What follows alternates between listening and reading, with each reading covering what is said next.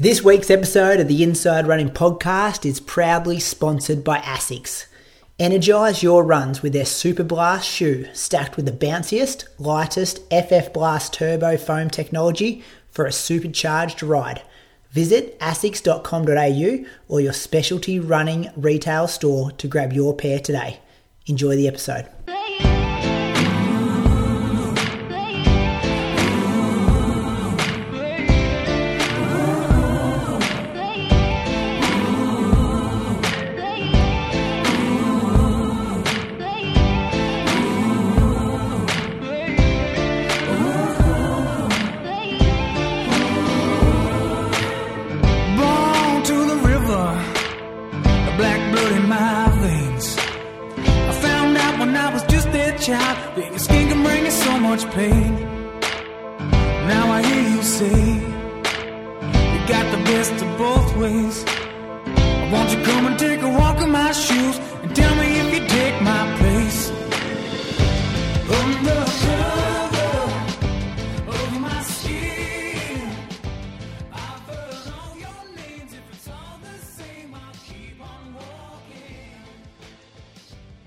Welcome to episode number two hundred eighty-four of the Inside Running Podcast. Thank you for joining us for another week. Happy Easter. Recording this on Easter Monday, April the tenth. Welcome to my co-host, Julian Spence, down at the Surf Coast. Moose, how are you going this week? Happy Easter to you. Yeah, good, mate. We're down with the crowds down here. Bells Beach. Bells Beach Easter Classic or whatever they call it. Rip Curl Pro. Brad's pretty interested in it. He was last but, week, wasn't he, when you mentioned it? He's, yeah. he's he's really perked up. Don't really, hasn't really talked about surfing ever before until now. Yeah, is that a thing? Is it on this time of the year every year? Every year, yeah. Okay, yeah, it's a real Easter thing. That's good. How you going down there? All right? Yeah, fine. Good. Staying warm? Still got a bit of a cold. That's probably the main, like, hindrance to my training at the moment. For some reason, can't get rid of it. Can't shake it. Yeah. Bradley Croker, welcome to you this week. I think you've been at the big birthday celebrations all Easter weekend. Yeah, I've been down the coast, got back today. So, yeah, it was nice to get down there because, um, yeah, it's been a while since I've been like back around Batemans Bay. Lovely how, running down there. How was Hannah's seventieth? sixtieth? seventieth. seventieth, yep. Yeah, yeah, it was good. Yeah, we had the whole family down there. So, um, yeah, it was a fun weekend. That's good, good. Some good running from you two boys as well over the last seven days. Looking at Strava during the week. Who wants to recap first? Moose? You can go, Croaks? Moose. What do you oh. reckon? Croaks can go first. Go, he never Croaks. goes first. Yeah, you can go first, mate. All right, the, I'll go I reckon first. You're nearly the fittest on the show at the moment. I had a good week. I've yeah, definitely... Um, smacking stuff.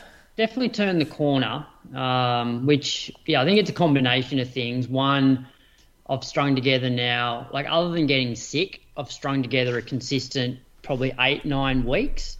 Um, but the last, probably the last two to three weeks, I've been focusing a bit more on like doing two home gym sessions a week, um, doing strides a couple of times a week. So all those sort of one percenters plus trying to then just increase my mileage a little bit. So I'm not sure which thing has helped me, but probably just a combination of all of those. So um, yeah, anyway, my week started Monday afternoon, went out, put the super, the ASICS Superblast on for the first time. Uh, did an hour around Mulligans, loved it, felt super cruisy running four nineteens. Uh, I then changed into uh, my Endorphin Pros uh, version one and just did uh, like five sort of one hundred meter strides on the road. Then Tuesday morning, jumped on the treadmill.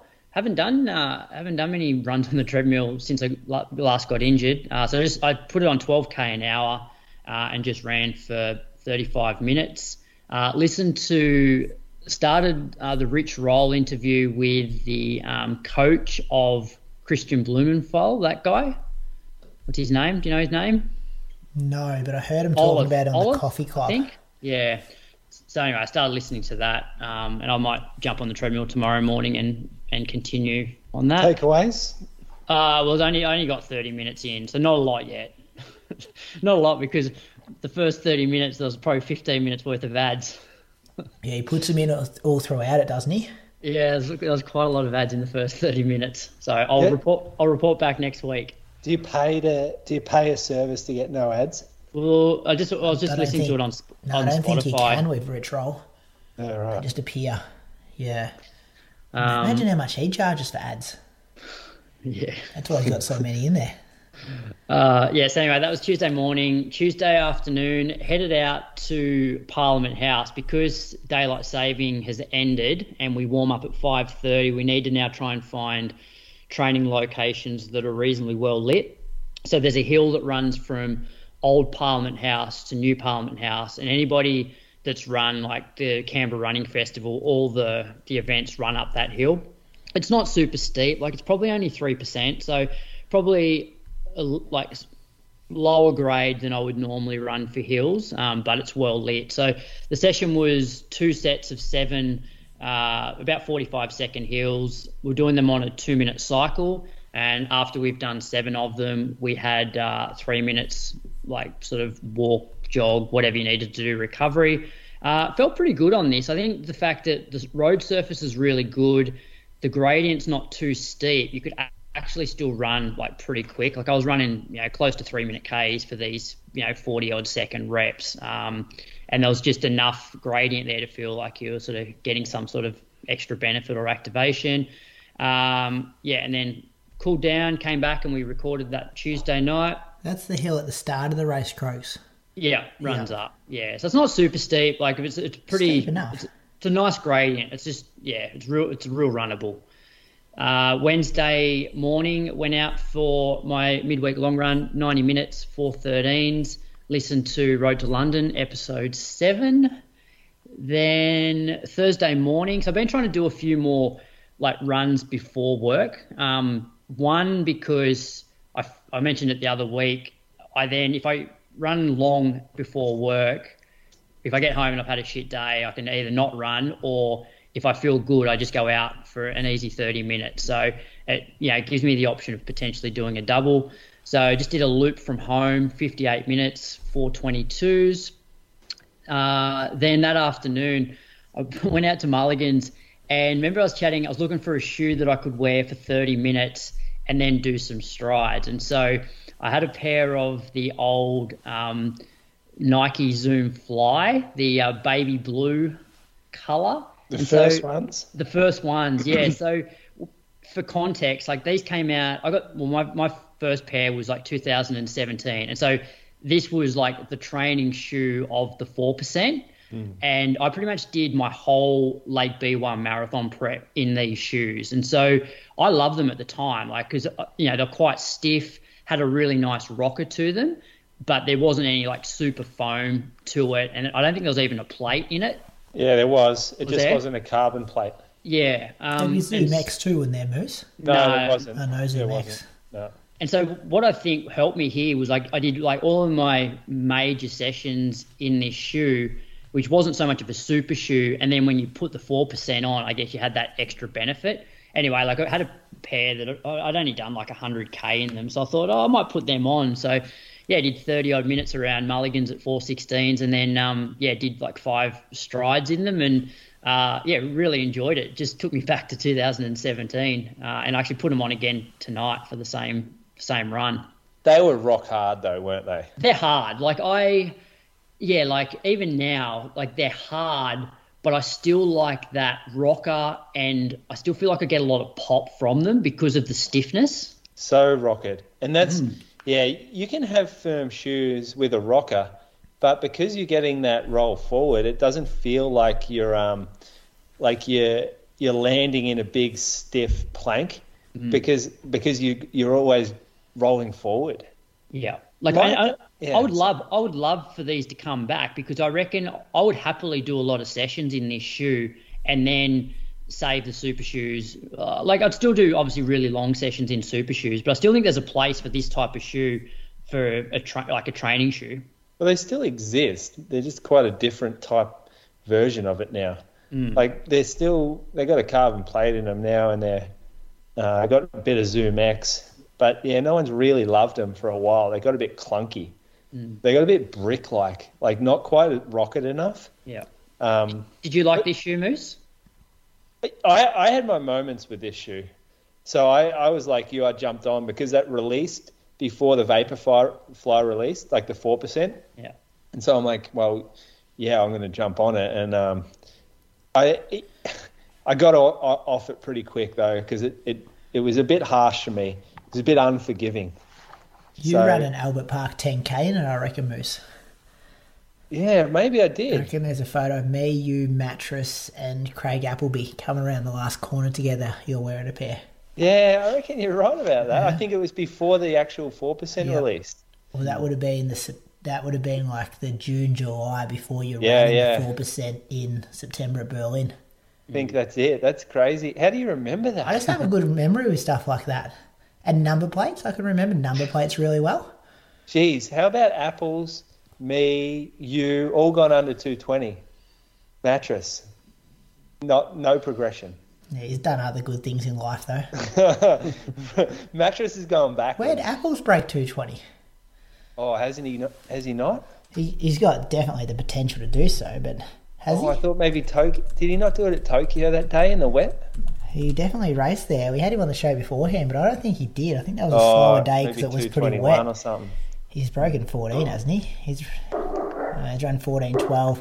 Now two twenty-two thirteen at Tokyo. Mattress is going to be happy with that news. Yeah, good. All right, so Mattress and Apples haven't progressed. Um, yeah, so anyway, I, I think I'll keep, like, I, given how soft shoes are now, like, I'd struggle to do everything in this thing, but um, I'm I'm definitely going to keep using it just for a thirty-minute run and some strides, uh, yeah, until, until they wear out. Then Friday morning, headed down to Lake Burley Griffin. Uh, we started a little bit later given it was Good Friday. Um, absolutely, like, pissing down rain, um, which having the group made it a lot easier to um, to turn up for this session. And, like, this one went really well. Like, this is the best session I've done in, in months. Um, so the session was three sets of seven and a half minutes tempo into two and a half minutes pretty hard and then a two-minute jog. And so I wanted to, um, like, sort of introduce some faster running. And so, you know, over thirty-four minutes, I get basically seven and a half minutes of, of you know, pretty hard running, um, a fair bit of tempo in there as well. So the tempo reps were three eighteen, three eighteen, and three fifteen, and my hard two-minute thirty um, segments were two fifty-nine, two fifty-nine, and two fifty-seven, and my jogs were at four thirty. So average three nineteens for the um, ten point two seven K, and um, I was encouraged by – one, how it felt, but two, my heart rate. Like, I only averaged one sixty for the whole session and, um, like, barely got above one seventy, even on the hard bit. So, um, yeah, I was really, really encouraged by that. Um, we then headed down the coast. I was going to go for a double that afternoon, but started pissing down rain and thunder and lightning, and I thought I was already on track for a pretty big week mileage-wise, so um, decided to not run. Uh, then the next morning, went out to River Road. So um, this is a, uh, yeah, like a fire fire road or fire trail that follows um, the, yeah, Clyde River out towards like Shallow Crossing. It's like quite undulating, but really runnable. Uh, so I did uh, seventy minutes at four twelves um, that afternoon. I went on the same road, except I drove two kilometres further in because the first two kilometres of this run, you've got a kilometre uphill and then a kilometre downhill. So I took that bit out, make it a little bit flatter, uh, thirty-two minutes, four oh nines. And then on Sunday, same road again, met Matt Johnson. Uh, he was only doing ninety minutes. So I did ninety minutes with him and then um, just went out and back again for another sort of thirty-five minutes. So I did just over thirty K at four oh eight. So, uh, yeah, it was a good week for me. Like, for me, one fifty-two point nine K with like sixteen hundred meters of um, of elevation. So, yeah, like, body's feeling good. I feel pretty strong running at the moment, which, as I said before, I don't know if it's com- it's a combination, obviously, of consistency, increased mileage, maybe doing some more like just home gym stuff where I feel like I've just got a little bit more hip stability when I run. So I feel like I'm getting a bit more power with every every stride, and my my hips are just in a good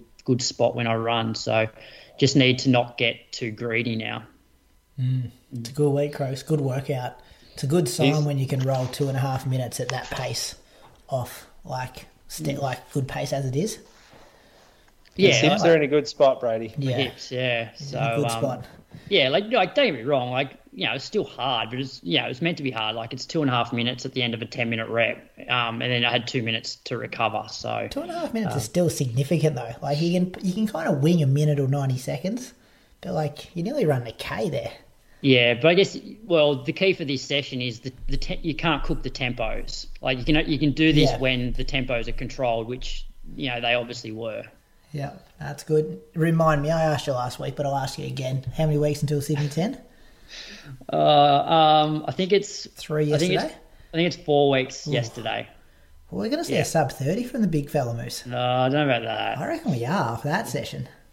Mm. I, it, I don't know about that either. I mean... Yeah, that's a pretty fast on, get run. Excited. Sub, yeah, I, I'm excited for him, but you know how hard it is to run sub thirty. I would take similar to last year, like, you know, that thirty thirty. Like any, I think for me, like anything under thirty-one, I'd still be really happy with. I think that's like good running. Um, Legit course this year too. Add yeah, add yeah. twenty seconds. Yeah, so there you go. So add twenty seconds to last year, and that's thirty forty-five. Um, but the difference is I'm going to do a five K, just a time trial at Lake Burley Griffin, probably two weeks out, which is what I didn't do last time around. So I'm hoping that harder effort will sort of just bring the fitness up a little bit, like two weeks out. Just by yourself?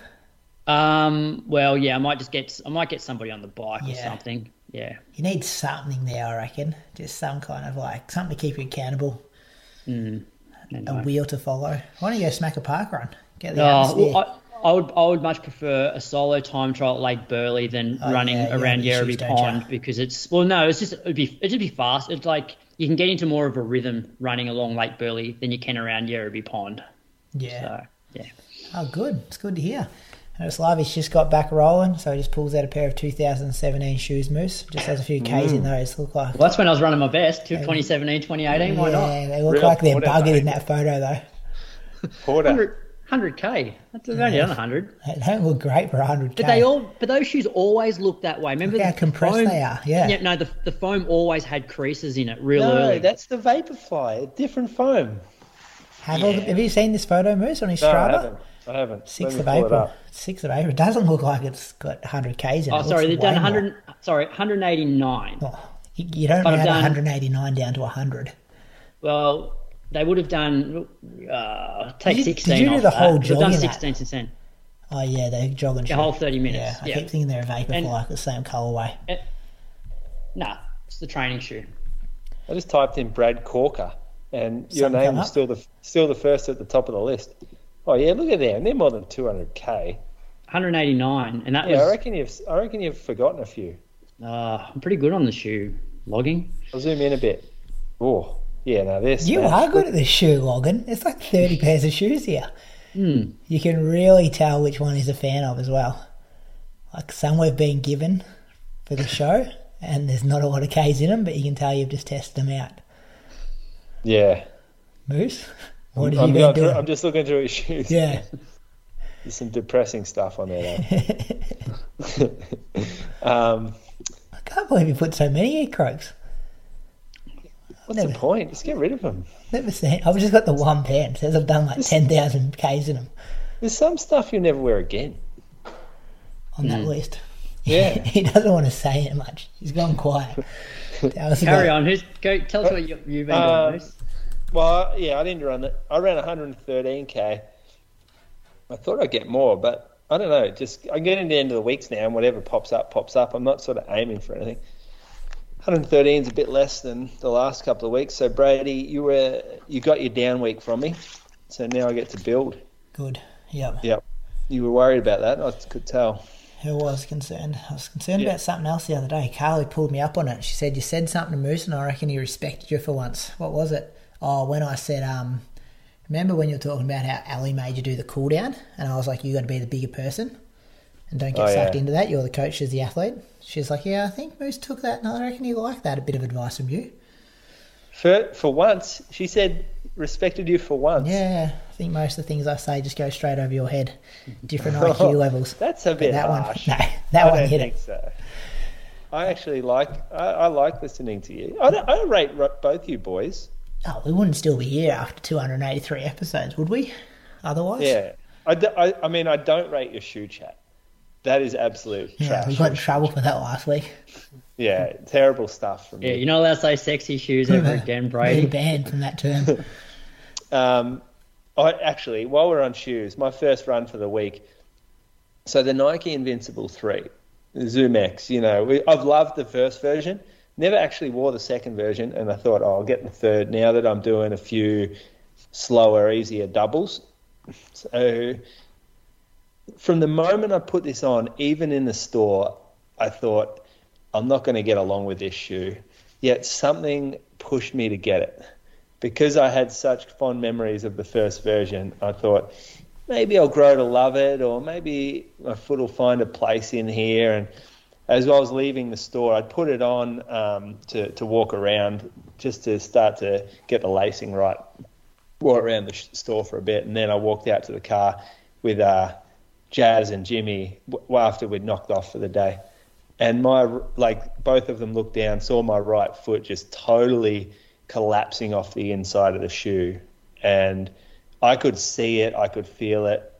And they're like, what are you doing in that shoe? It's just terrible for you. And I thought, oh, well, yeah, maybe. Maybe running's different to walking because it is a different gait pattern. And so I didn't run in it for probably five days or something. And then it was sitting there staring at me. So I went out on um, Monday morning and ran just half an hour in it. And I was actually ex- about to run further, but I called this run a bit early just because my tib post started to get really sore. And this was one hundred percent because of the shoe. So some people out there, they'll say shoes can't, um, shoes can't prevent injuries as such, but certain shoes combined with certain biomechanics can definitely cause injury, and it, ha- it can for me. Now, this was only half an hour, so I don't, I, I didn't cross the threshold where an injury sort of developed, but I could definitely tell one was coming on. Um, so yeah, that's a that. So that'll find a home somewhere. I've got a few mates that are size eleven or eleven and a half, and they don't really care. They'll squeeze into anything. So that was uh, a no good for me. Do you boys have that shoe? No, I don't. Same thing. I've um I've worn the one and the two, and I was thinking I'd purchase the three because I've had good experiences in the one or the two, and just haven't been up to date with a purchase purchase recently. And the more I'm hearing the stories, it's a bit of that love or hate because I've heard some really good reviews, but I've heard some like shockers as well. Mm. So they changed a lot, obviously. And foam's the same, different fit. But going from fit- the one to the two felt pretty. I know you said you haven't worn the two, but it was almost like the same shoe. Yeah, it was. It was different. That was just a different upper. This one's a different midsole, like geometry as well. Okay. Uh, I, I did. Croaks, you wore that. You, have you got on with yours? I've never, I've never worn a pair of Invincibles. Oh. Like one, two, or three. Don't they have them at the factory outlet up there, Croaks?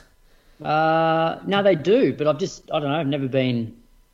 Because I've, I've heard sort of mixed reports, and I don't yeah. reckon you like him. I reckon you like the hard shit. Like you like old school type shoes. Yeah, I'm a bit, I am old school. Yeah. Mm, but he likes a Superblast, which we'll talk about later, and that's similar vibes. Mm. Yeah, well, that's, that's a much better version, I reckon. I reckon, though, I reckon from what I've heard, the Invincible would probably flare up my tib post a bit because I do get some tib post issues. Yeah. So I think I'd need something a bit more stable. Well, this is as bad as it gets yes. for me. You can get sloppy in the Invincible. Mm. When you've mm. done too many Ks in it, too, you know when to retire them pretty easy. Yeah, but I got away in version one, no probs. But this is different, different beast.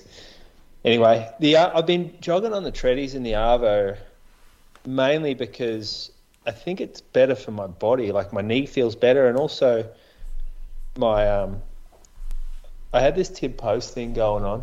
Um, so yeah, I just wanted to stay flat. Um, so yeah, just did forty minutes on there. So in that, so that's what fourteen a bit k. Um, Just one sec, sorry. Oh, we're lost in Crooks.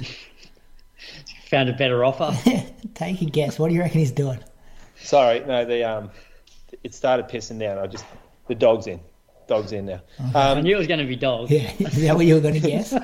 So yeah. se- seventy minutes is so much more safe breaking it into two runs versus doing seventy straight for me. So that's what I'm going with. Do you get the, the same next... fitness gains though? Perhaps not.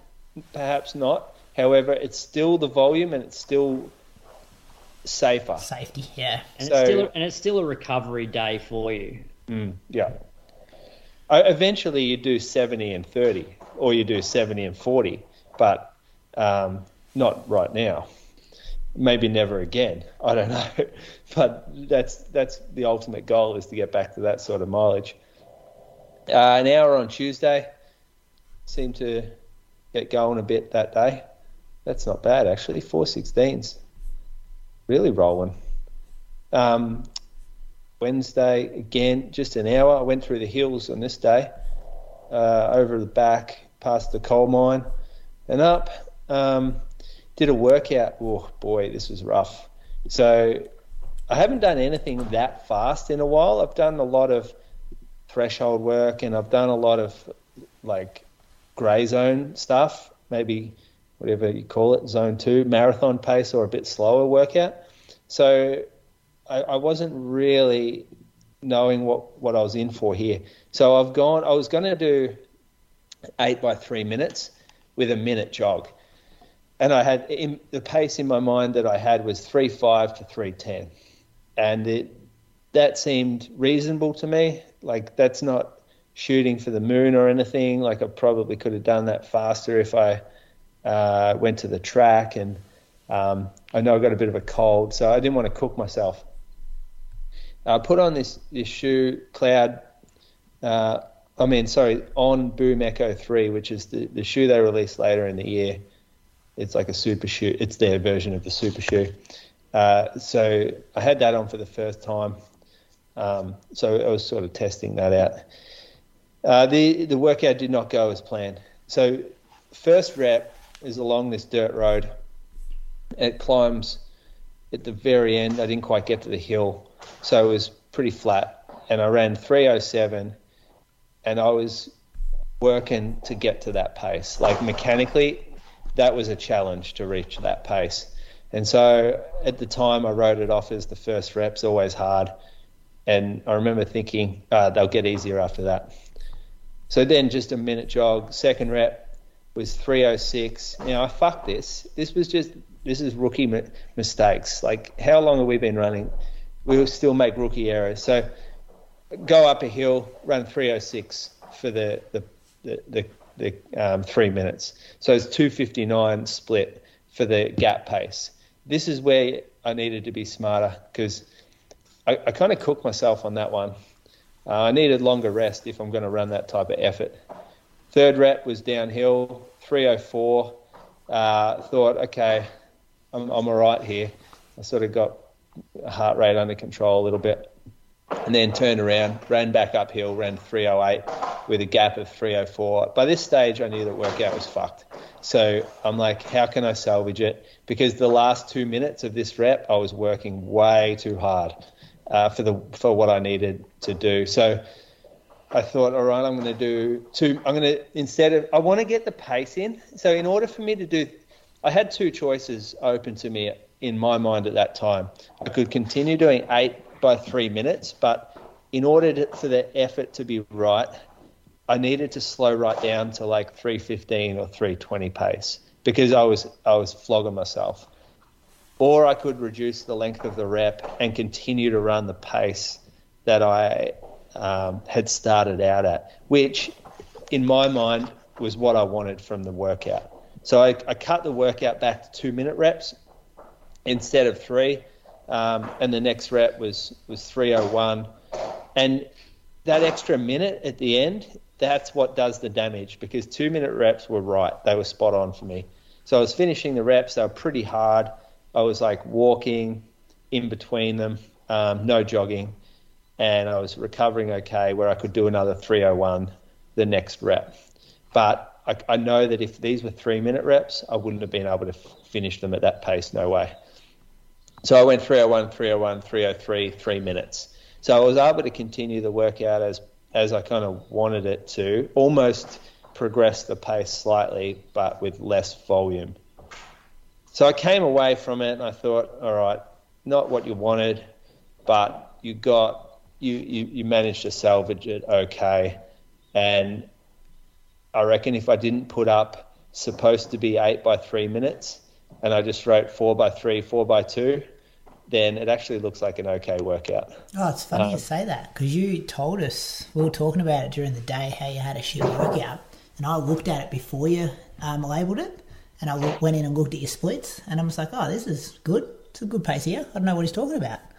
Yeah, this is this is Strava, right? Yeah. This is the this is the the facade of Strava, and mm. and this is why online coaching is really difficult, because I was thinking that if I if someone was coaching me and they looked at this workout, they would go, "Oh, good workout, well done." Like, heart rate's not heart rate was really, like, I guess at the very peak wasn't that bad, because two minutes isn't high enough to to fully fully spike it where you get in real trouble.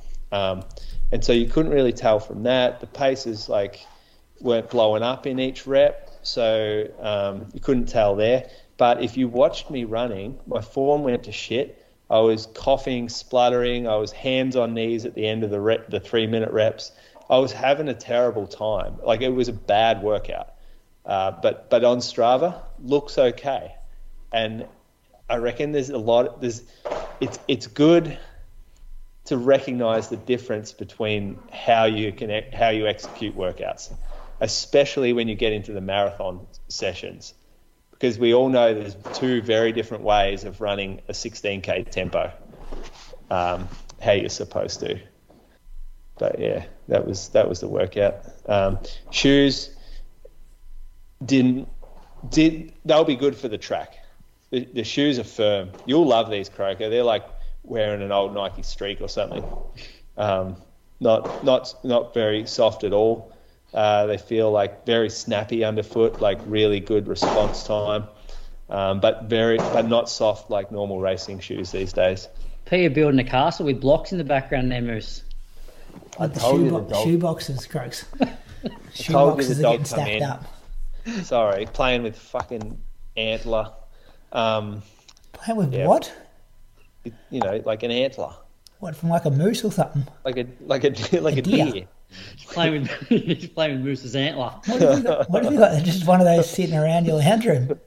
You can buy them from pet stores. They got uh, heaps of them. Oh, geez, this is why we have our cameras off. uh, yeah, so I was pretty fucked up the rest of that day. Um, uh, yeah, so next morning I ran. It was it was Easter that next morning, so it was Friday. So seven K in the morning. And then ran in the afternoon, um, eight K out along this ridge trail, Point Addis, pretty awesome spot actually. Uh, so that was, what, forty minutes or so. Um, then next day, big hill loop, round town, one hour, and Sunday long run. So did ten K initially, ran with Dave McNeil, he was down on the coast, and he came for, the, for part of the long run, so he was a good chat. Um, And then we got into the workout. So um, Ali had her workout. Um, and, yeah, it was like – hold on. Sorry. Let me fucking sort this. You did ten K Croaks and then five K a bit faster. Or ten K warm-up. ten K, that wouldn't be Ali's pace. That'd be ninety-five percent of Ali's pace. five K at Ali's pace. That's my guess. Well, he did this, he just basically did what Ali was doing. Yeah.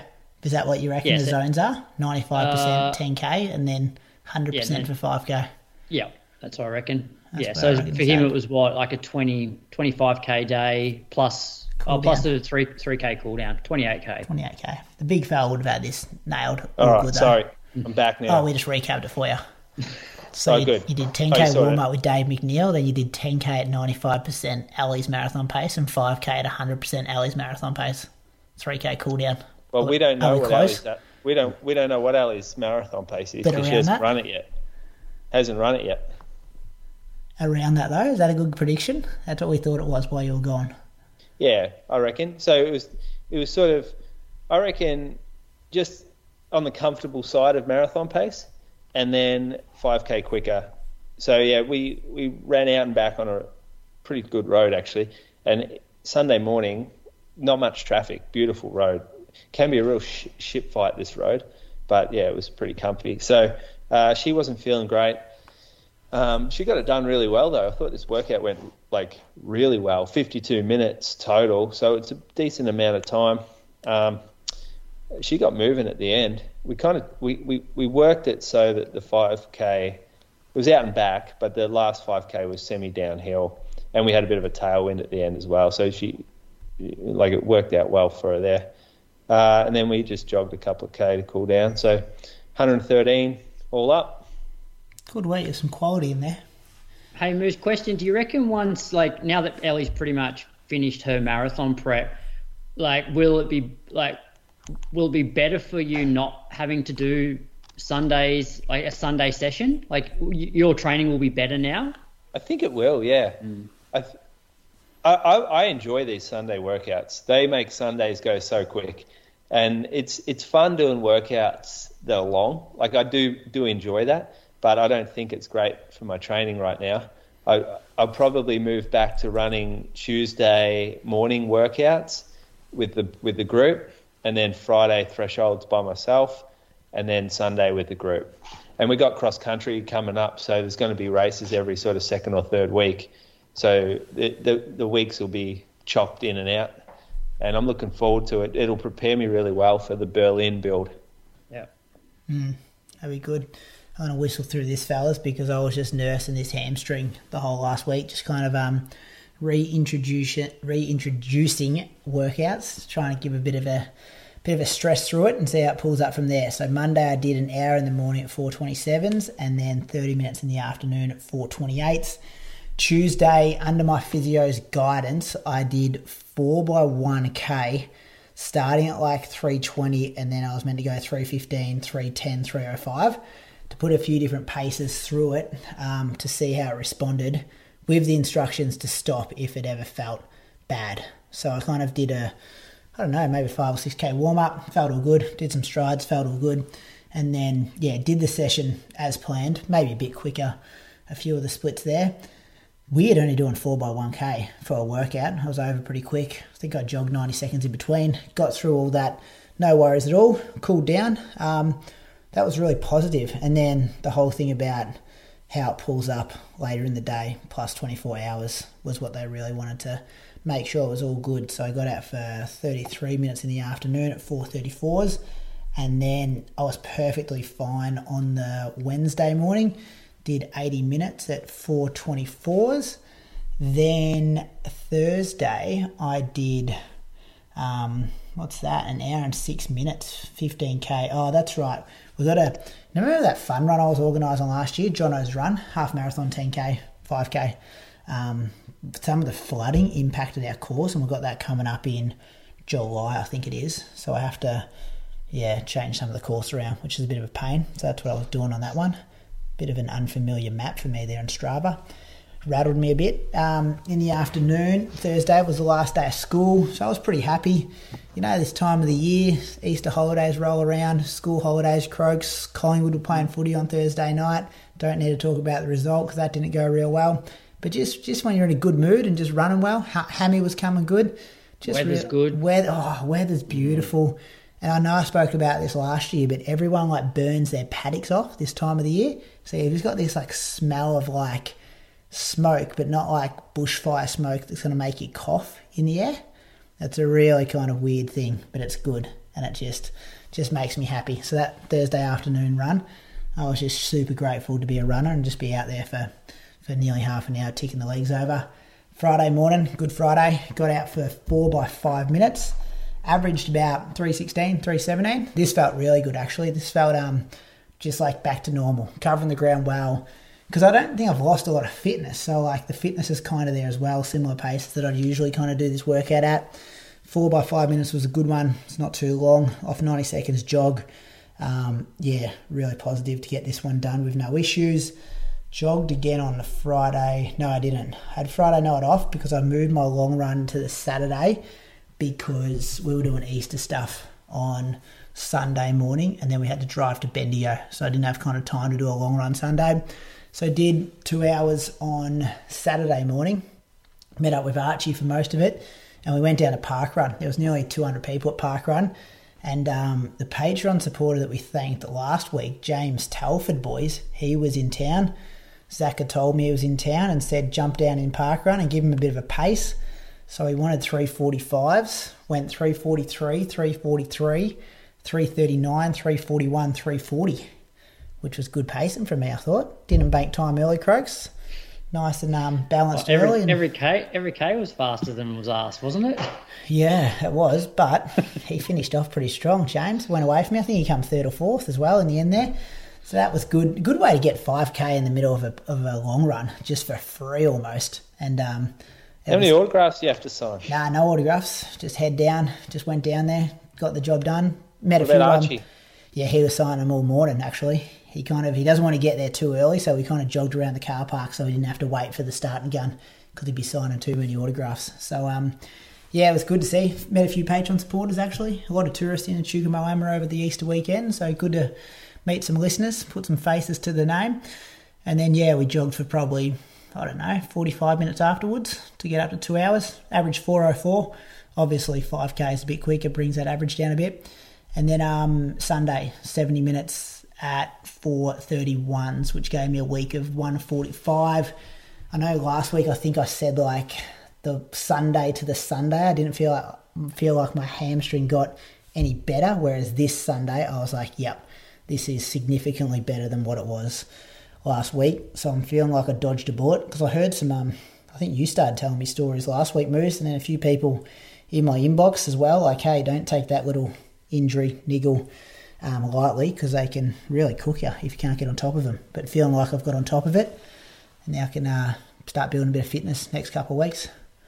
Still punch out one forty-five K in an injury week. Well, it's I know, not... I love how it goes, I don't think I've lost any fitness. It's like mm. you you run massive Ks every single week. Well, I had a down week last week trying to sort it out, and I ran one thirty or something, didn't I? one twenty-eight. But jogging it's... wasn't the issue though, you know what I mean? And that's what the physio said. It's like you can jog on it, but it's it, you can't trigger it again. That's what it is. Like once you re-trigger it, like don't get in spikes and just start doing sprints or, or hill reps, he said. Not that we have that problem here. Um, so, yeah, it's like if you can just keep managing it through, you're going to be all good. Yeah, Bree's got the same thing right now. Has Some she? high high hamstring stuff. Real high, isn't it? Yeah. yeah. Does hers painful? Yeah, yeah. Yeah, so mine was never painful. Yeah. It was just annoying. Mm, oh, yeah, annoying. It's sort of naggy, isn't it? Yeah. You, you lose all, all power. Yeah, yeah, yeah, you do, yeah. And you notice it because there's a couple of times you'll just notice yeah, you're just almost kicking rocks. You're just like, oh, am I just like not getting my normal like knee lift? And mm. yeah, it's really odd feeling. Feel. I think I said a couple of weeks ago, it feels like your brain's not talking to your leg properly. Yeah, and yeah. You'll, you'll, you'll go to like cross a road and there's a car coming, so you have to kind of push off quickly, and yep. and that, that's when you feel it the most. Yep. Yeah. Yeah.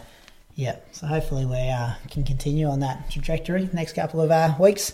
Thanks to Patreon supporters, fellas. Do you want to go first, Croaks? Uh, yep, I got John Hull on this week. Uh, John's from Canberra. He ran three twenty-two at Berlin last year and ninety-six minutes at the two thousand eighteen Commonwealth Games half. Uh, his best park run is nineteen thirty-three, which he did at Lake Burley Griffin in two thousand eighteen. Uh, Brady, we met him after the Canberra Marathon a couple of years ago. We Remember did. that? Yep. I've met we John did. a couple of times since then too. He's a good fella. Yeah, he's, he's a massive fan of, I know, the podcast and also just running in general. And he had a, a really bad car accident in two thousand ten, breaking both legs, and was told that he'd probably never run again.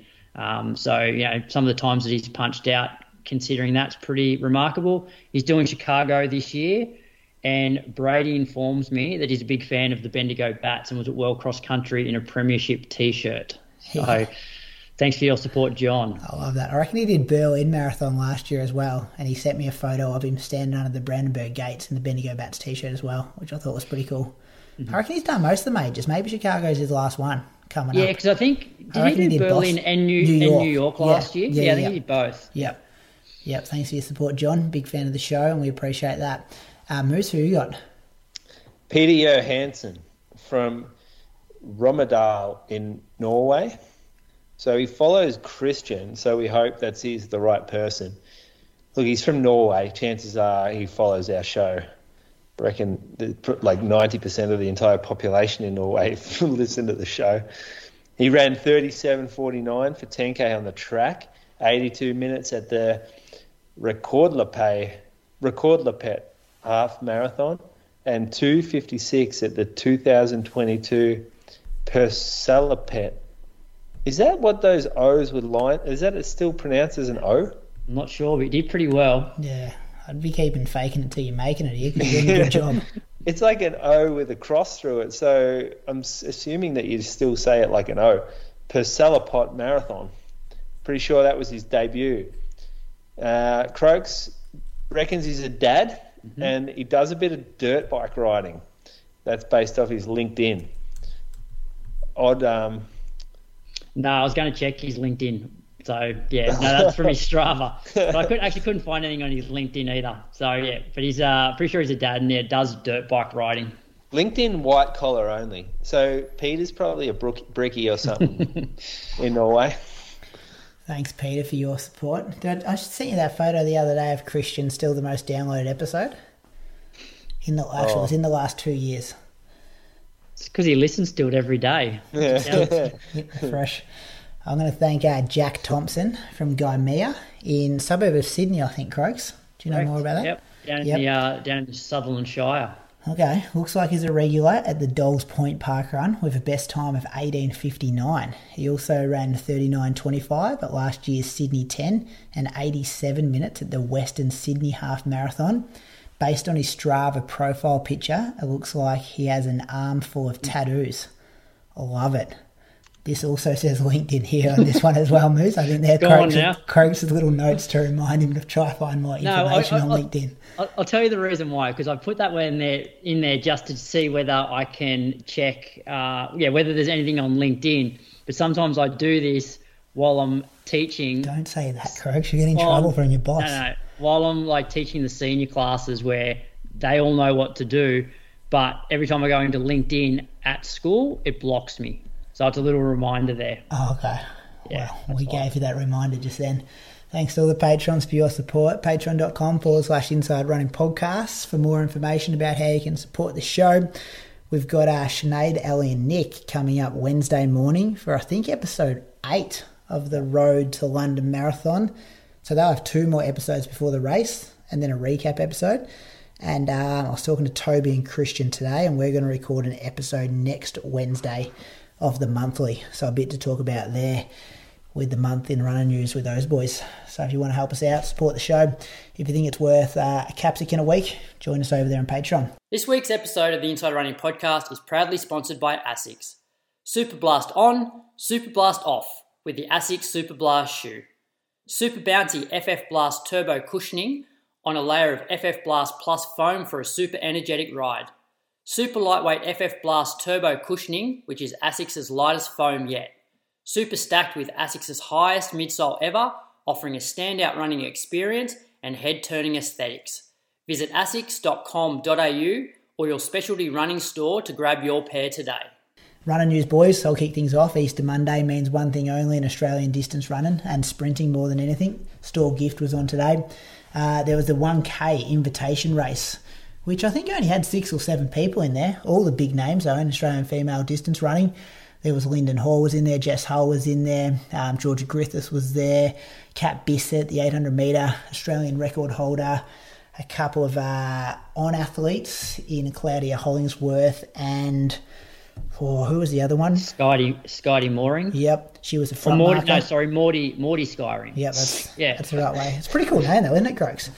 Yeah, Skyring cool Morty. Pretty good name. Anyway, they were all cut there. That, cut that, Brady. They were all tight in the um, handicaps. Like I think, oh, what, twenty metres might have separated the back to the front. Um, interesting race because you're putting eight hundred metre people up against fifteen hundred metre plus, you know, three K, five K if we're talking about Jess Hull. Oh, Abby Caldwell was there as well. So all the big names. They did a really good, like, promo on the T V before the race where they showed, like, footage of them at the Commonwealth Games and World Champs and stuff like that to kind of set the scene a bit about who all these amazing athletes were. Um, bizarre, bizarre race. We'll put it in the show notes. If you watch the last two hundred metres, Claudia Hollingsworth ended up winning. She had a handicap of ten metres in front of Jess Hull, and um, I think she was eight metres in front of Linden Hall, and I think she may have went off with Kat Bissett. I'd have to check that. But she ended up winning. If you look at the tape with two hundred metres to go, you wouldn't have had somebody else's money on her. She looked like she was out the back, um, you know, five, ten metres off the, the lead.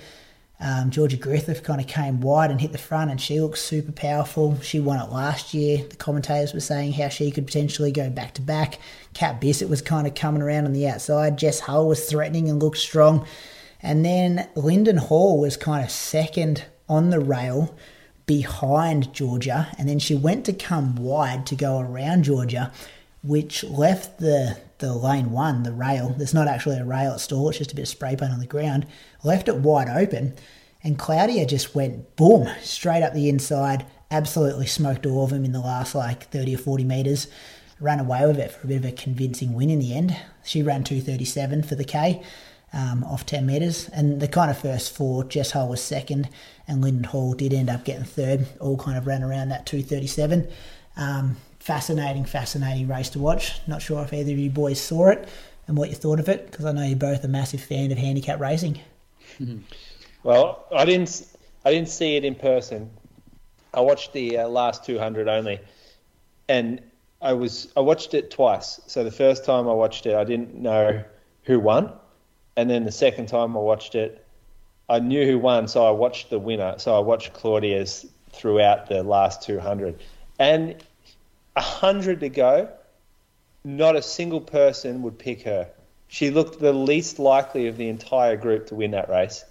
I have no idea what happened and whether she was foxing or whether she didn't realise the race was so short, like whether it was coming up on her way quicker than she th- realised. Um, I'm not sure, but yeah, she, the acceleration that she showed is it's, it's actually quite like... Um, It's promising for the future mm. to know that she can change gears like that from out of a pack filled with gear changes. Mm. She she didn't just drop like the Vic Milers A-grade meet on a Thursday night. She's dropped some of our best and fastest runners of all time. Yeah, I think that's also the the unique thing about um, handicap races is like the backmarkers often just spend too many bickies trying to like catch the front markers, and so then they get to one hundred to go and they're like, oh, I'm in trouble here. Um, whereas, you know, if Jess was racing all these girls off scratch, she can sort of just control the race a little bit better. Um, but also I think for Claudia, I reckon the one thousand metres is like perfect distance for her because she's run pretty well over eight hundred, but she has enough strength to run well over fifteen. Like, you know, unlike like Kat Bissett, for example, like she's eight hundred metres specialist.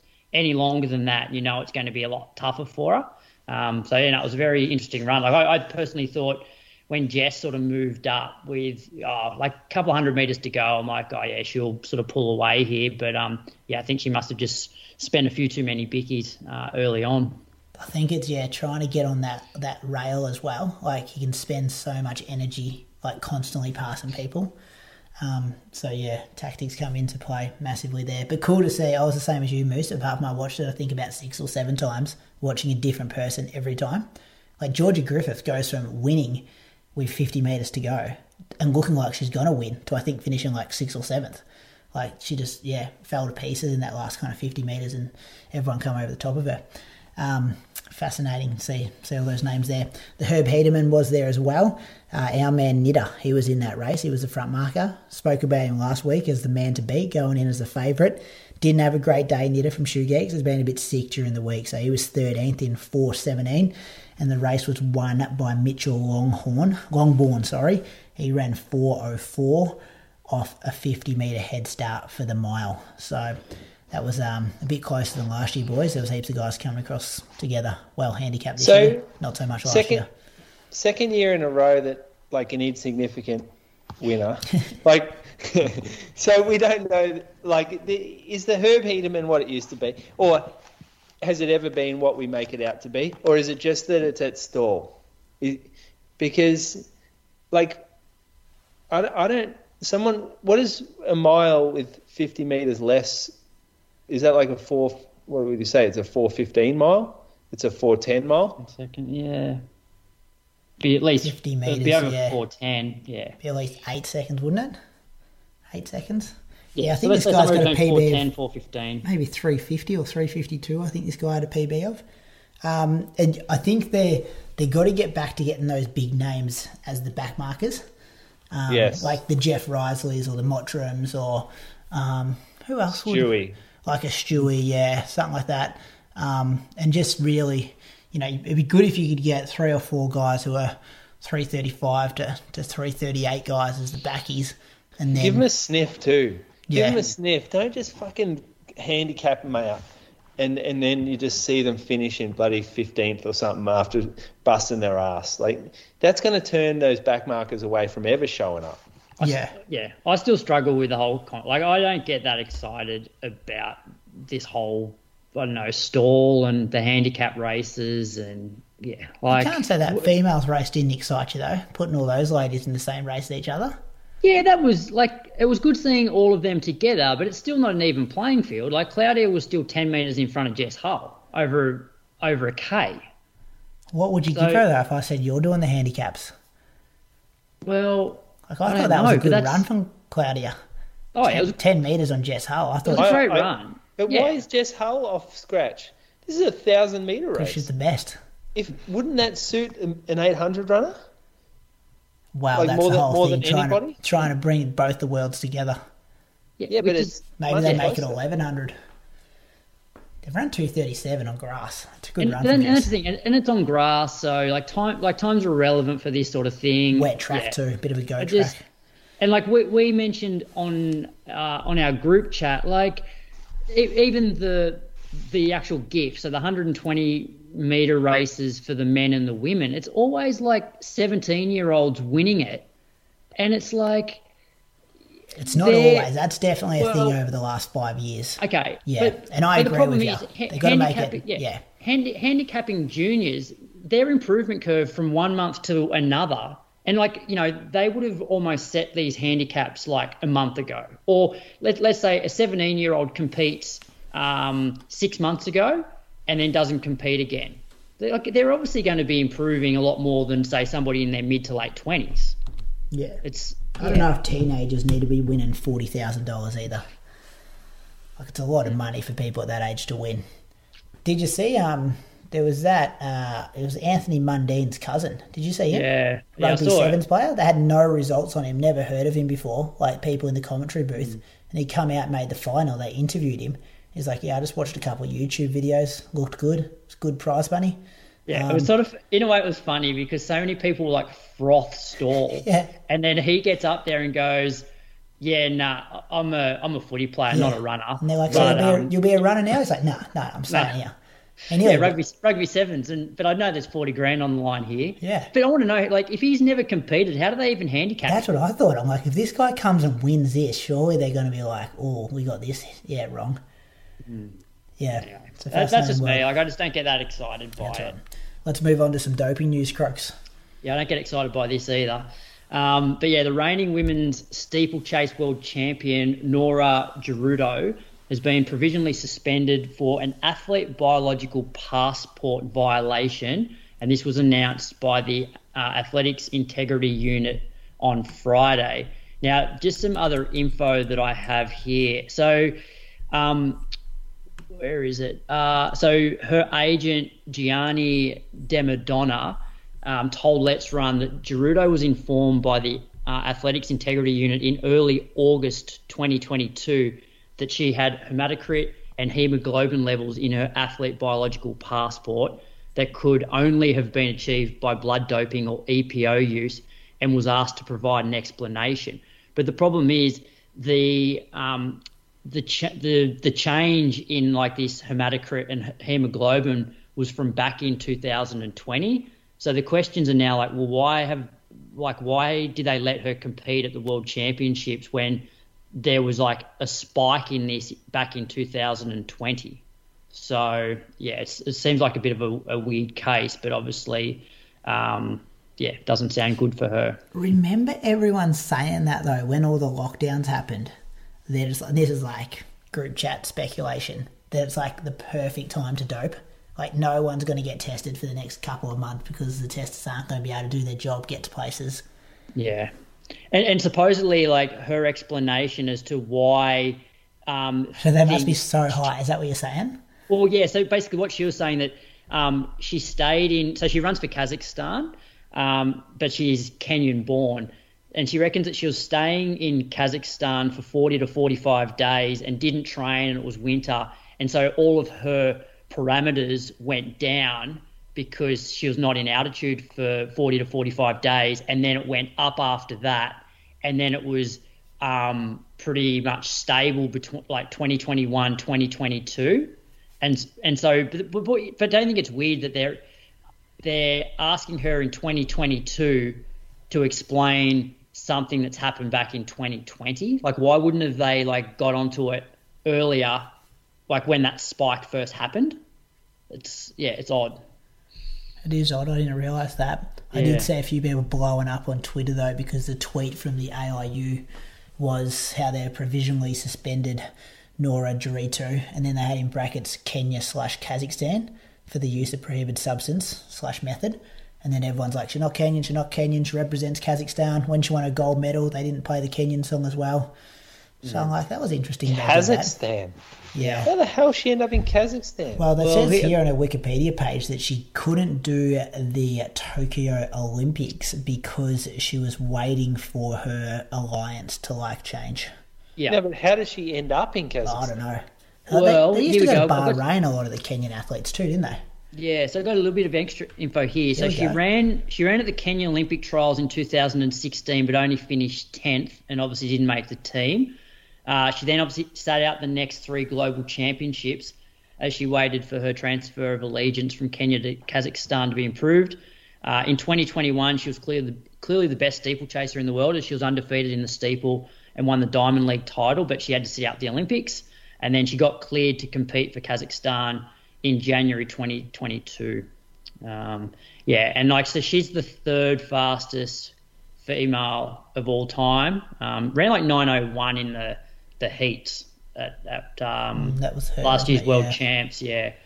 So uh, anyway, but yeah, so she has to try and now, you know, she needs to explain why her readings went up, yeah, in twenty twenty. Um, and I, she was trying to claim that it was because she wasn't training, yeah, wasn't at altitude for like forty-five days or something. But, but they've they've said you can't get to these levels, can you? That's what they pretty much opened the statement with. Yeah, yeah. It doesn't matter if you've been, you know, sedentary for X amount of days mm. and then go to altitude, you're still not going to get it to that level. Yeah, so I don't think we'll be hearing much more about her. Uh, interesting. Um, any more news? That's about it for the week, isn't it? That's about it. Light yeah. week of running news. Let's do the ASICS Superblast review, boys. Bit of hype around this shoe. It's been talked about a bit in uh, running circles the last, oh, I'm going to say months, Moose. Feels like there was hype built around it and then maybe only sponsored athletes were in it. And then it's kind of appeared. Am I right in saying that? I think they got it out to some influencers early. Oh, I meant like the runners, like Izzy Bat Doyle and people like that. And yeah, I think they, they probably athletes. got them. But then they, the other influencers did end up with them because I remember talking to the ASICS rep going, are we ever going to get these? Like, is this planned to be sold? And he's like, yeah, I think so, eventually. But then it was probably like months before the stores actually got them.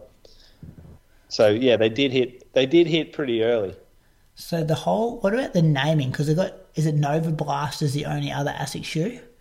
So is it like an up model uh, from that? They, they have their Dyna Blast as well. Okay. Um. So there's all different. Mod, like the Blast is like a series, I guess. Um. The the Nova Blast is a solid option. Like I've I ran in the first version of that. It's pretty fun. This one to me doesn't quite like. I mean, I don't feel like it's that similar. Um, it only has a tiny amount of that real that blast foam. Um, it's the majority of the foam they use is the Flight Foam Turbo, which is what they use in their uh, Metaspeed race shoes. So it, it, it feels like a little bit of a different um, lineage to the Nova Blast. Yeah, yeah, I agree. I've worn the Nova Blast in the past, and this, yeah, doesn't feel like it's related at all. But I was just wondering with the naming there, if it had anything to do with it. Um, who's it? Well, what, where does it sit? Like, is it a? Because I, I wore it for that park run, and I was surprised how responsive it was when we went from running four tens down to like three forty-fives. Well, that that's the thing, is that people can sit it where they want to sit it. Yeah. Okay. So so how I sit it within the range of of what I use my shoes for. This is not a shoe that I would use to do a workout in or a tempo run. So it, some people might use this, as you've used it, as a crossover shoe. So a shoe that you could do tempos in and do strides in, or and then do a really easy recovery run as well. Whereas for for me, this is just an easy day slash long day shoe. Uh, I don't. I think that the volume of foam in it, because it is like forty-eight mil or something high, um, which is massive. Like, uh, or it's forty-six mil. Sorry, high. It, that's a lot of shoe underfoot, and I don't want that much shoe um, when I'm picking the pace up. I like to run with firmer foam, and oh, I mean not firmer foam. I like, like to run with a bit less foam, and, and I like a plate in the shoe.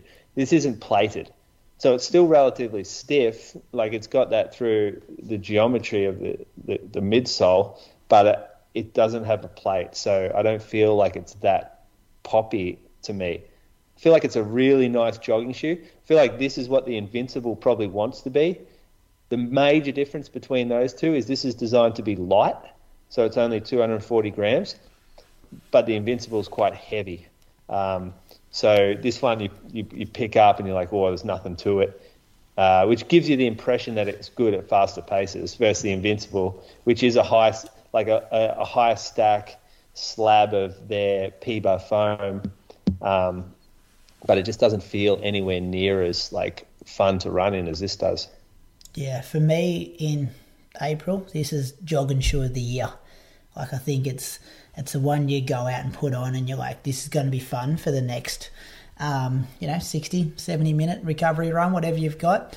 Even, you know, I put it on, for me to put it on for a long run, kind of second run out of the box is um, it's a big tick for me because I, I'm pretty um, precious with what shoes I wear on long runs. Like I like to not take many risks on that, but I knew this was good after just jogging in at a couple of thirty minute runs last week and then could be trusted to go on the legs for the long run, straight out of the, um, the box pretty much. And just, yeah, I I like the softness. I like the responsiveness. I do you think it fits a bit big, or is the toe box like a bit bigger cut or something like that? That's Compared compared to the Nimbus, did you get a Nimbus twenty-five? No. No. Okay. So but I've got ASICS, yeah, Nova Blast, Glide Ride, and um, Keanu. Yeah. Uh, yeah. Light uh, or whatever it is. Yep. Yep. Yep. So but this I one seemed up, a bit bigger in the toe box. Yeah. So I went up to a twelve in the Nimbus twenty-five, but the twelve in the Superflask gives me quite a bit more space, maybe a little too much. Uh, but yeah. So the the general consensus is it's a, a generous fit. Yeah. Okay. But, most people will stay true to size in this shoe and it will just be generous. Some people potentially size a half down off the, on this. Yeah, yeah. I don't think I'd have to go another or half size down, but I just noticed there was a bit more room to move in the front of the foot there. Um, yeah, it's a good looking shoe. It's yeah, it's just it's just fun. As I said, for me in April, this is my jogging shoe of the year and something that I was excited about receiving. Looked to purchase it before I knew or even going to get it. Um, and yeah, big ticks for me on the on the Superblast. Croaks? Yeah, so I've worn it three times. So for two one-hour runs and a double on Saturday afternoon. But this will turn into my midweek long-run shoe or long-run shoe. So I love like the sti- the stiffness to it and like that rocker. Like I really seem to respond well to shoes that have a bit of a rocker. Um, but because it's lightweight and because there's that foam, I feel like I can get rolling pretty well in it. And just the amount of cushion, like I don't feel like I'm getting beat up at all. So, um, yeah, this will be a long run shoe for me. What colour did you guys get? The off-white. Whole thing's off-white. Yeah. Is, yeah. That what, is that what it's called? Off-white, I guess? Yeah. It's like beige. Mm. Beige. Yeah. yeah. I got the fluoro yellow, which oh, is did nice. You? Yeah, oh. Head turning. Yeah, I got a pair of them. Fairly bright when you look down at the feet there. That's what I've been doing all my miles in, actually, the fluoro yellow. So I haven't broken the, the off the the cream, or they call it cream slash mineral beige. That hasn't um That hasn't got out yet. I've actually got three pairs of these.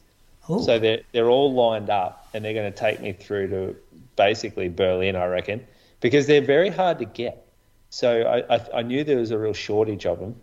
And so I like I'm like, I'm going to get the one that came into our store, then I'm going to buy another one from another store, and then this one came.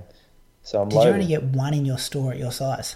Oh, yeah, mate. We only got like eight pairs total. And, oh, really? And I reckon we've sold seven of them. So if I'm saying it's my shoe of the year, I probably should buy a pair. Yeah, yeah. You want to you want to be getting a pair of these. When we get off air, A S A P. This is like, this is like the old school Vaporfly drops where they come and they go. So why though? Why is that? Is it because they can't get the foam, or like what's the what's the, well, Australia the, weight, gets, the weight? Australia only gets allocated a certain number of pairs. So the um the like the region, I guess, is in high demand. So we get however many pairs, which is a percentage of the, the total produced worldwide. And those pairs then have to get split across all the different stores and across the online store as well. So by the time you sort of um, split it all up, there's very few left. Yeah, you're right. I'm just on a website now, and there's not many left. Um, Moose, have you done most of your running on the right? Like, so most of my running, actually all of my running in this shoe so far has been on gravel. How does it, like, what's the difference for you in feel between running on the road and gravel? Um, yeah, because it is lacking some outer sole, isn't it? So it's like exposed foam. So I'm seeing a little bit of damage to the foam running on the, the gravel, because most of this is on gravel. This That's just what I do.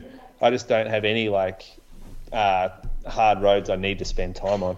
Um, it also collects a few rocks because the foam's so soft that the rocks just collect because it just um, like yeah. warp, it warps around them.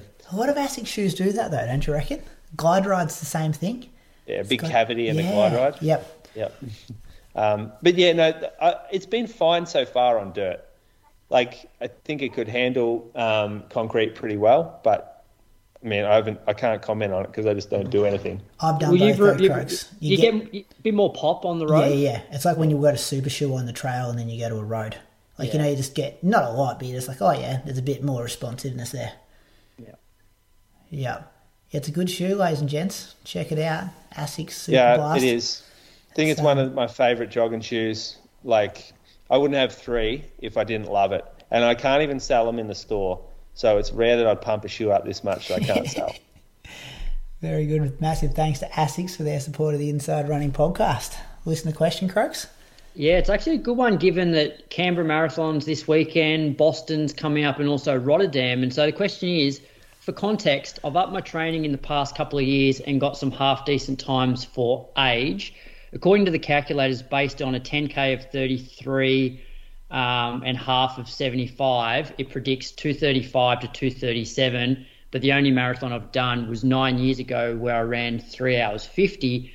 Planning to conservatively aim for two thirty-nine high to qualify for a championship to start next year at London, but my question is, do you have any advice on warning signs in the early stages that suggest you should back off?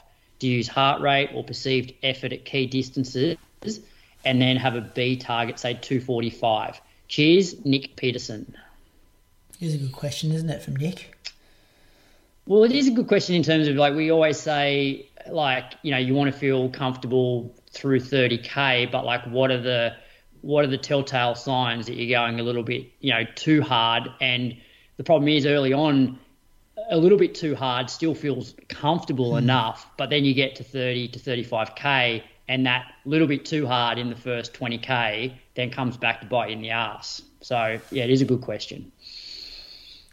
Yeah, I don't, and you're right about the whole perceived effort. Like, I think it's very hard to – because it should feel easy. Let's When he says early stages, do you just want to put a number on that? Should we say the first half? Yeah, I reckon first half. First half. Well, first half to twenty-five, maybe first twenty-five K. Okay, first twenty-five K. Your perceived effort's going to be hopefully pretty good.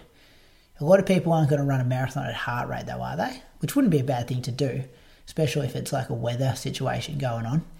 Um, so I guess it's like, if I was Nick, I would go out at that, whatever the calculator says, says, says here two thirty-five to thirty-seven, I'd nearly add another two minutes to that, go out at two thirty-nine, two, maybe go two forty pace, and then just see what messages your body's giving you, knowing that it should feel super, super, super easy, but knowing that the easy feeling at twenty, twenty-five is not going to be the same feeling you're going to have at thirty, thirty-five, forty.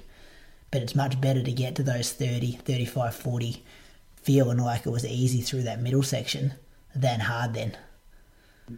I, but I don't know if there's a black or white. What do you do, Moose? Well, well you mean if, like, I had an athlete like this? Well, what, even, like, because, like, aerobically, you're not going to get any signs aerobically that mm. that you've got it wrong. Well, you might. And well, that's if prob- you do, you're in big trouble, yeah. Yeah, that, that's what I mean. Like, yeah. It should feel... I like the cue that I would give is that the brakes are always on. Like you're you're basically driving with brakes on, knowing that at any time you could be running considerably faster than what you're running at that particular time early. And if you if any time, say you go past the ten K mark and you're like, could I go faster than this comfortably right now? If the answer is no, then you're you're running too fast. So. And then if you get to halfway and think, could I run faster right now? And if the answer's still, oh, well, if the answer's maybe a little bit, you're probably running too fast. So I think for the first thirty K, if you can't comfortably increase the pace, then you're running too fast. I remember Dick Telford used to say to a lot of his marathoners, like in that first thirty K, like your breathing, it should be like basically a light puff. Like, you know, your breathing should be well in control. And another sign for me that I've got my pacing right is for the, the first twenty-five, thirty K, you can actually take in a lot around you, what's happening. Like, yes, you want to switch mm, off, but, you know, if some if you see somebody on the side, like it's it's no issue to go, oh, hey, or like I remember early on um, in Biwa, like when I was getting rid of my bottles, I would like aim for bins and stuff like that where, you know, you're still really so controlled that you can play around with that sort of stuff. So that's also another sign that you're in the right zone where you can, you know, take in the surrounds and, you know, say hi to people and, you know, always feel com- super comfortable. You, you know, don't you, if you're in a pack and you're looking around and there's people that are also kind of looking around and they're almost like, feel like they want to have a convo with you mm. in the in the pack, you know they're comfortable. And yeah. There's some that are just so almost like focusing on the pace and, and it's it's kind of like,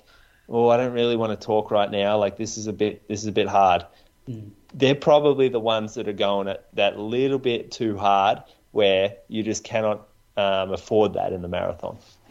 And also I think the problem with people stepping up is, you know, the intensity required for five K, ten K, like you're always working pretty hard from early on in the race. You almost have to forget that mentality of, hey, if I'm not working hard, I'm leaving time out there because it should feel significantly easier than any other shorter race that you've done.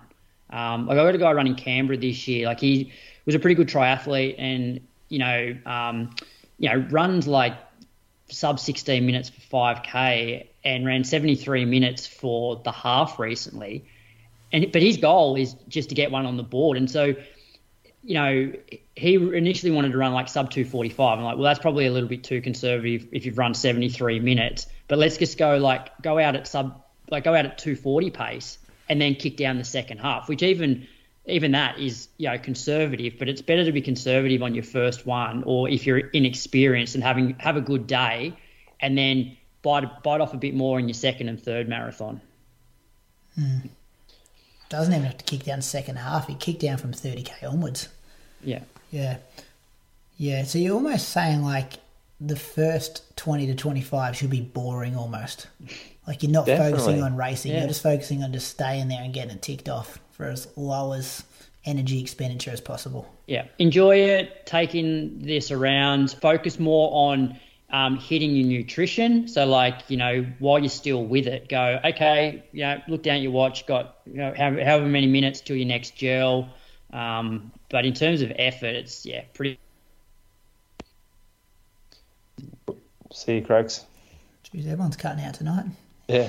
No, yeah, be on the be on the couch till thirty K. Just be watching what's going on around you, and then at thirty K, step up and hit the race.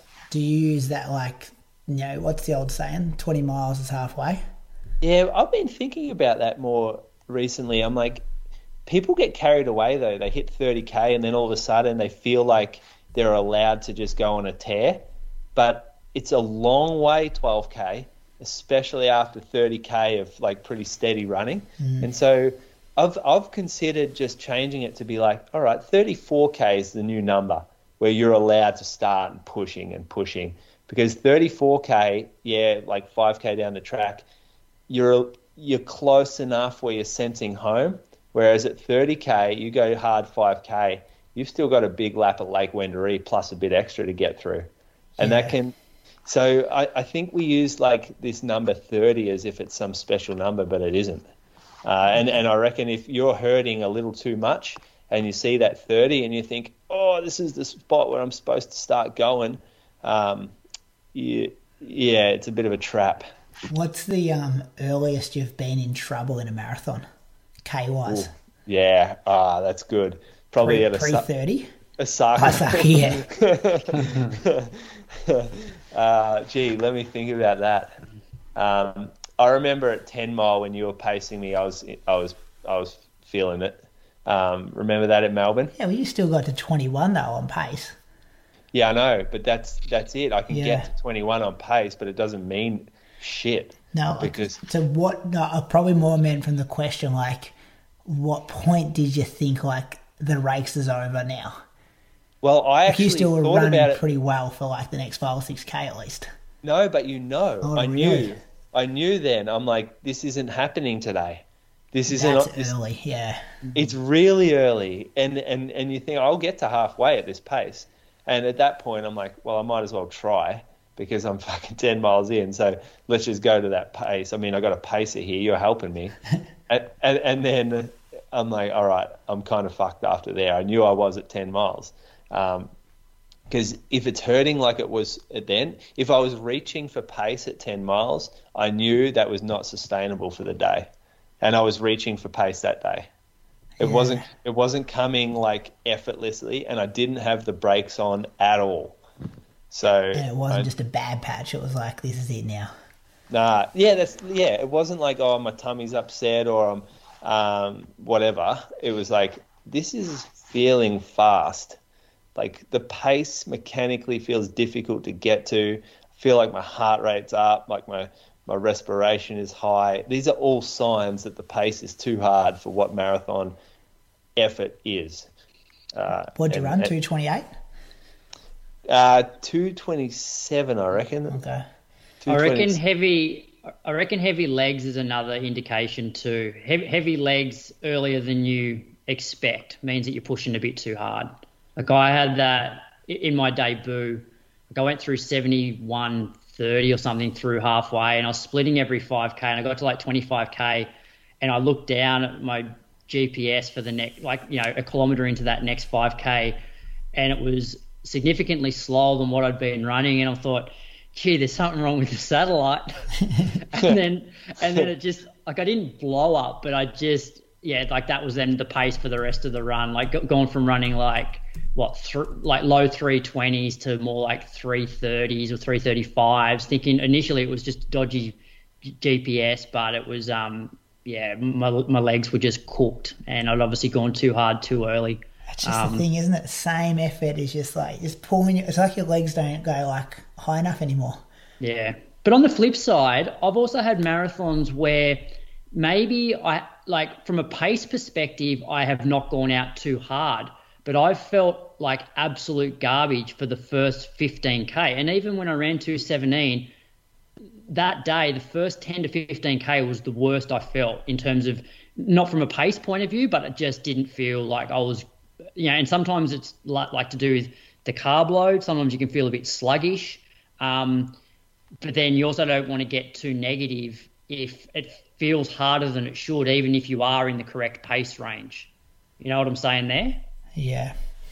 Yeah. That's, yeah. Good luck, Nick. Let us know how you go. It'd be interesting to um hear your recap of it. um, yeah, good question, good discussion. Moose on the loose? Mm, uh, just a quick one.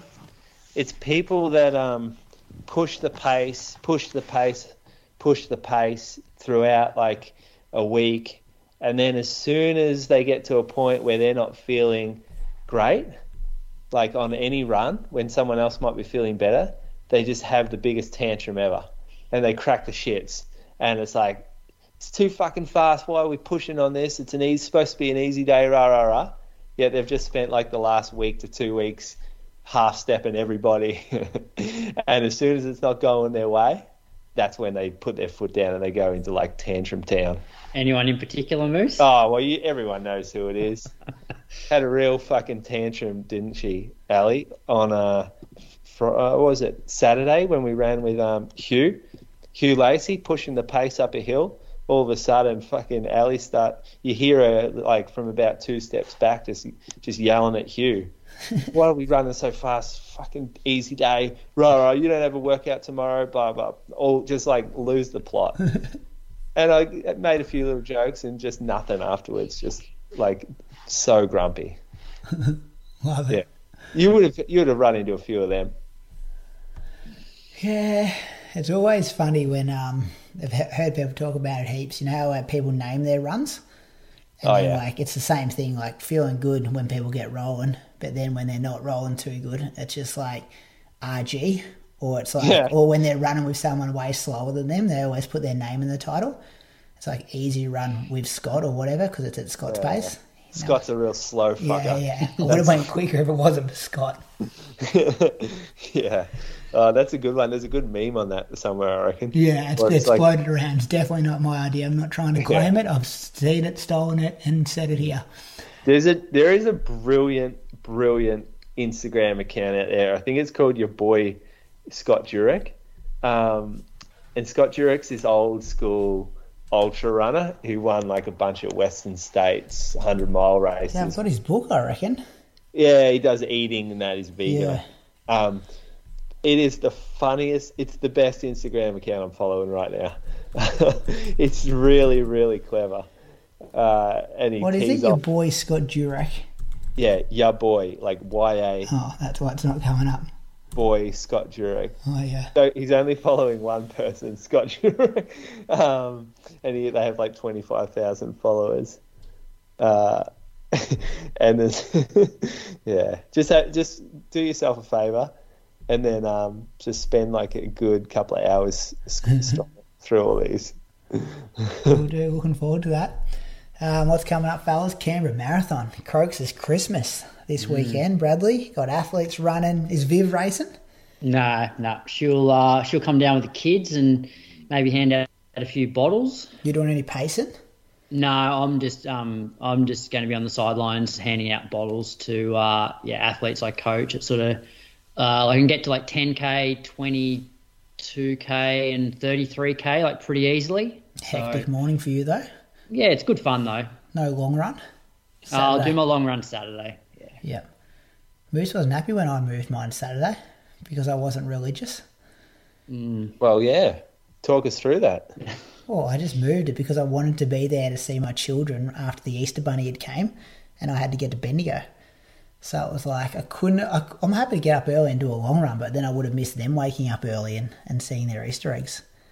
Which you so gotta, did you explain what that – like the story when they say, oh, why are we getting Easter eggs today? Hudson did ask me. He goes, why does the Easter bunny come? And I'm like, okay, so there was this man called Jesus. Was there? And, yeah, well, then I stopped the story. I'm like, you're only three? I just said, because you're a good boy. And then he woke up at five past five. For Carly, she did the like the you know the footsteps, the Easter Bunny footsteps and stuff like that, which was pretty cool. And had all these eggs hidden, so it was a, it was a good moment to see him with a smile on his face. I'm glad I moved my long run. So Roosters, um, did Pierre get any? Pierre got some Easter eggs. Yeah, okay, yeah. I was wondering. Don't eat chocolate though. Doesn't like it. Doesn't it? Shakes her head. I said, really? "Oh, have some. Have some." Just shakes her head. It's like, "No, nah, I don't want any." All right. That's great. Good. Yeah. Yeah. Don't mind. Have, having coaching duties on a Sunday morning, um, Moose, does that give me a leave pass for a Saturday long run? Well, what do your duties entail? Well, moving around the course, handing out drinks, and so then you get up. You're up at like five o'clock, and then yeah, by the time it all actually. finishes, you're pretty knackered, and then you got to go and do a long run like middle of the day or that yeah. afternoon. I'll pay that. Thanks. I'll pay that more than Easter. Well, it's, it's not Easter, it's family time. Well, it's Easter, isn't it? Family time to celebrate Easter. If you had some integrity, you would stick to your values because you're not a religious. So but you... are you saying don't celebrate Easter at all? Not well, giving yeah. chocolate to my children. Well, yeah. You don't see like... So, like, Muslim people don't go and do Easter egg hunts, do they? Yeah, but Moose, in three years' time, you'll get a, you'll, or assuming we're still on air, you'll uh, get on here and go, oh, yeah, on the Sunday we had an Easter egg hunt for P R. Yeah, should have seen how happy she was. I'm glad I moved my long run. Yeah, she, so she, won, gonna... the, she won the Easter colouring competition at school. Yeah. And then you're going to do, and then he'll start banging on Ramadan Croaks. With Hudson? Bit of Ramadan? Croaks, then he'll start banging on about how he's discovered heart rate training and he's got his heart rate monitor back out and... Well, he already does it. One, after one week ditching he's that you, two weeks earlier. One week he's telling you you're running your long runs too hard, and then the next week it's like, oh, look at Derek Clayton. He's a legend. He ran hard every single day, three times a day. Yeah. Hutto, Hutto with, with Hanukkah. And then we're going to move on. We're going to move on to every religious holiday that you don't celebrate, but you pick Easter for some reason that I'm not quite sure of. The chocolate. Chocolate. It's a good celebration. Rotterdam's also coming up, and uh, Boston Marathon next Monday. Monday their time, isn't it? They have yeah, a public so holiday. Yep. So we won't report on Boston next week. It'll be the week after. Should we do the podcast on Tuesday night next week? Boston? Yeah, we could do that. Let's do that. Turn our mm. phones off. Watch it Tuesday morning without any spoilers. Who's there? Kipchoge. No, no. Who's there from Australia? Oh, no one. Jess Stenson was going to be. Oh, why do we care then? Oh, it's still a good race, Boston. Yeah, no, but it doesn't shape our podcast. Oh, it's still good something to talk about. Well, it's, not oh, got of, one, it's not a lot one, of content this time of the year, Moose. A bit more running news. Did you boys um, see the hoo-ha about Mo Farah running a thirty-one forty oh. ten K? Nah, thirty forty. thirty forty, sorry. Yeah, well, thirty. What's yeah? May, may as well have been thirty-one forty, that's really. Right, yeah. He looked what, like he was moving all right too. I watched the video. It looks like he's running twenty-eight pace. Like, surely that must have been just like a workout or something. Didn't look good. Like, he, he's moving all right, but he was working. Marathon pace, you reckon? No. He mechanically, he looked fine. It looked like he used to look.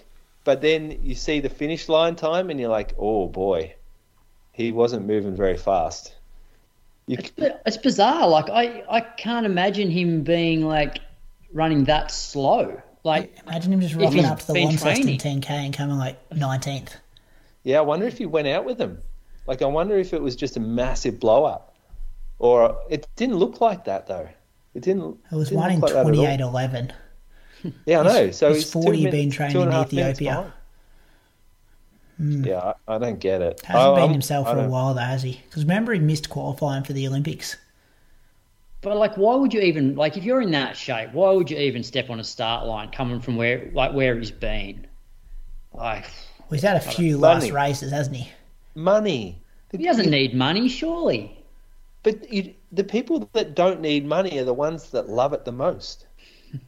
That's just that's just human nature. Surely we've learned that by now. Mm. Oh, I guess proof will be in the pudding, won't it? A few weeks. Two weeks' time. Ali might beat him, Moose. Oh, the women go off together. Oh, yeah, they do. Go for a different time. Yeah. Yeah. All right, fellas. That's episode number two hundred eighty. Was it eighty-four? eighty-five? Yep. eighty-three? eighty-four. eighty-four. eighty-four. Have a good week. We'll do it all again next week. See you, boys. See you, boys.